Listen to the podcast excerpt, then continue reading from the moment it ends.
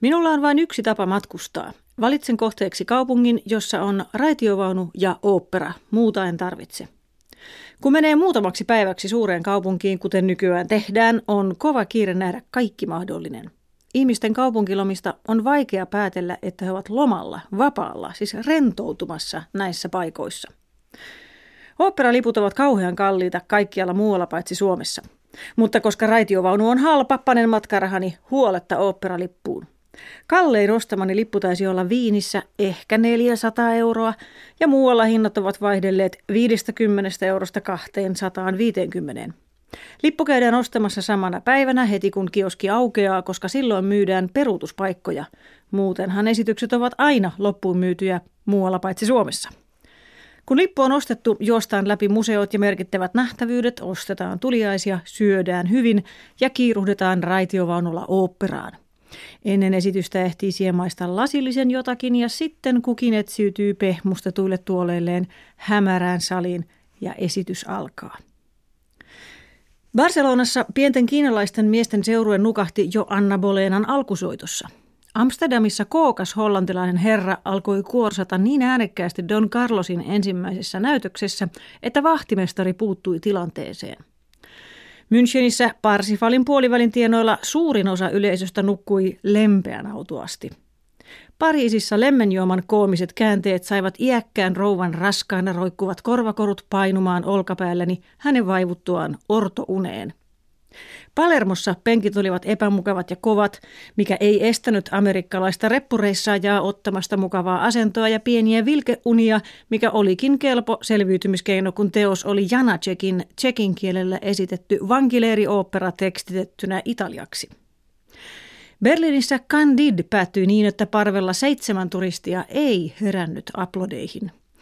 Ja Milanon La Scalahan on rakennettu niin, että suurimmalta osalta paikoista ei näe mitään, mutta voi nukkua kenenkään huomaamatta oman kopperon seinään nojaten. Itse olen nukkunut autoamin Lontoossa kauan sitten pantuani kaikki vähät rahani Karita Mattilan debyyttiesiintymiseen Mozartin Figaron häiden kreivittärenä. Hänellä oli turkoosipuku, sen ehdin nähdä ennen kuin vaivuin syvään uneen. Viinissä maksoi sen 400 euroa nähdäkseni isoille Isokosken Wagnerin mestarilaulajissa, jota väitetään komediaksi. Muistan lavasteet ja Isokosken ruskean koltun, sitten nukahdin. En paheksu oopperassa, konsertissa tai teatterissa nukkumista. Minusta se oikeastaan kuuluu asiaan. Todellinen asiantuntija tietää, missä kohden esitystä voi nukkua virkistävät kuusi minuuttia ilman, että menettää mitään oleellista. Nykyään saa jopa opera-oppaita, joissa kerrotaan otollisimmat torkahtamiskohdat. Kaikkihan me tiedämme, miten tärkeää on nukkuminen. Mitä enemmän ihminen nukkuu, sitä vanhemmaksi ja terveempänä hän elää. Ihmekö siis, että opera on pitkäikäisten suosiossa? Lyhyet torkahdukset, ne vasta terveellisiä ovatkin, sillä ne tehostavat merkittävästi muistia. Lisäksi uni vähentää kivun tunnetta, mikä on erityisen tärkeää Wagnerin lemmenkuoloissa.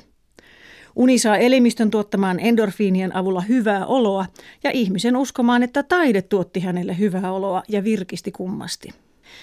Eikä nukkuva yleisö häiritse ketään, ellei kuorsaa, mikä lyhyissä tupluureissa on harvinaista – Liikkuminen ja reaktiot ulkomaailmaan ovat unessa rajoittuneita ja hiljaa paikoillaan nuokkuva ihminen on taidelaitoksen toiveasiakas, sillä nykyään me paheksumme pienintäkin rasahdusta ja rykäisyä esityksen aikana. Nukkuva vain tuhisee, jos sitäkään, ja hänen tooninen perustilansa sopii useimpiin länsimaisille sävellajeille perustuviin teoksiin, jotka alkavat toonikalla ja loppuvat toonikaan. Hienointa olisi toki olla opera- ja teatteria harrastava delfiini, hylje tai valas. Näillä otuksilla, kun toinen aivopuolisko on hereillä toisen nukkuessa. Mutta jos olisin valas, en mahtuisi raitiovaunuun ja se olisi tietysti surullista.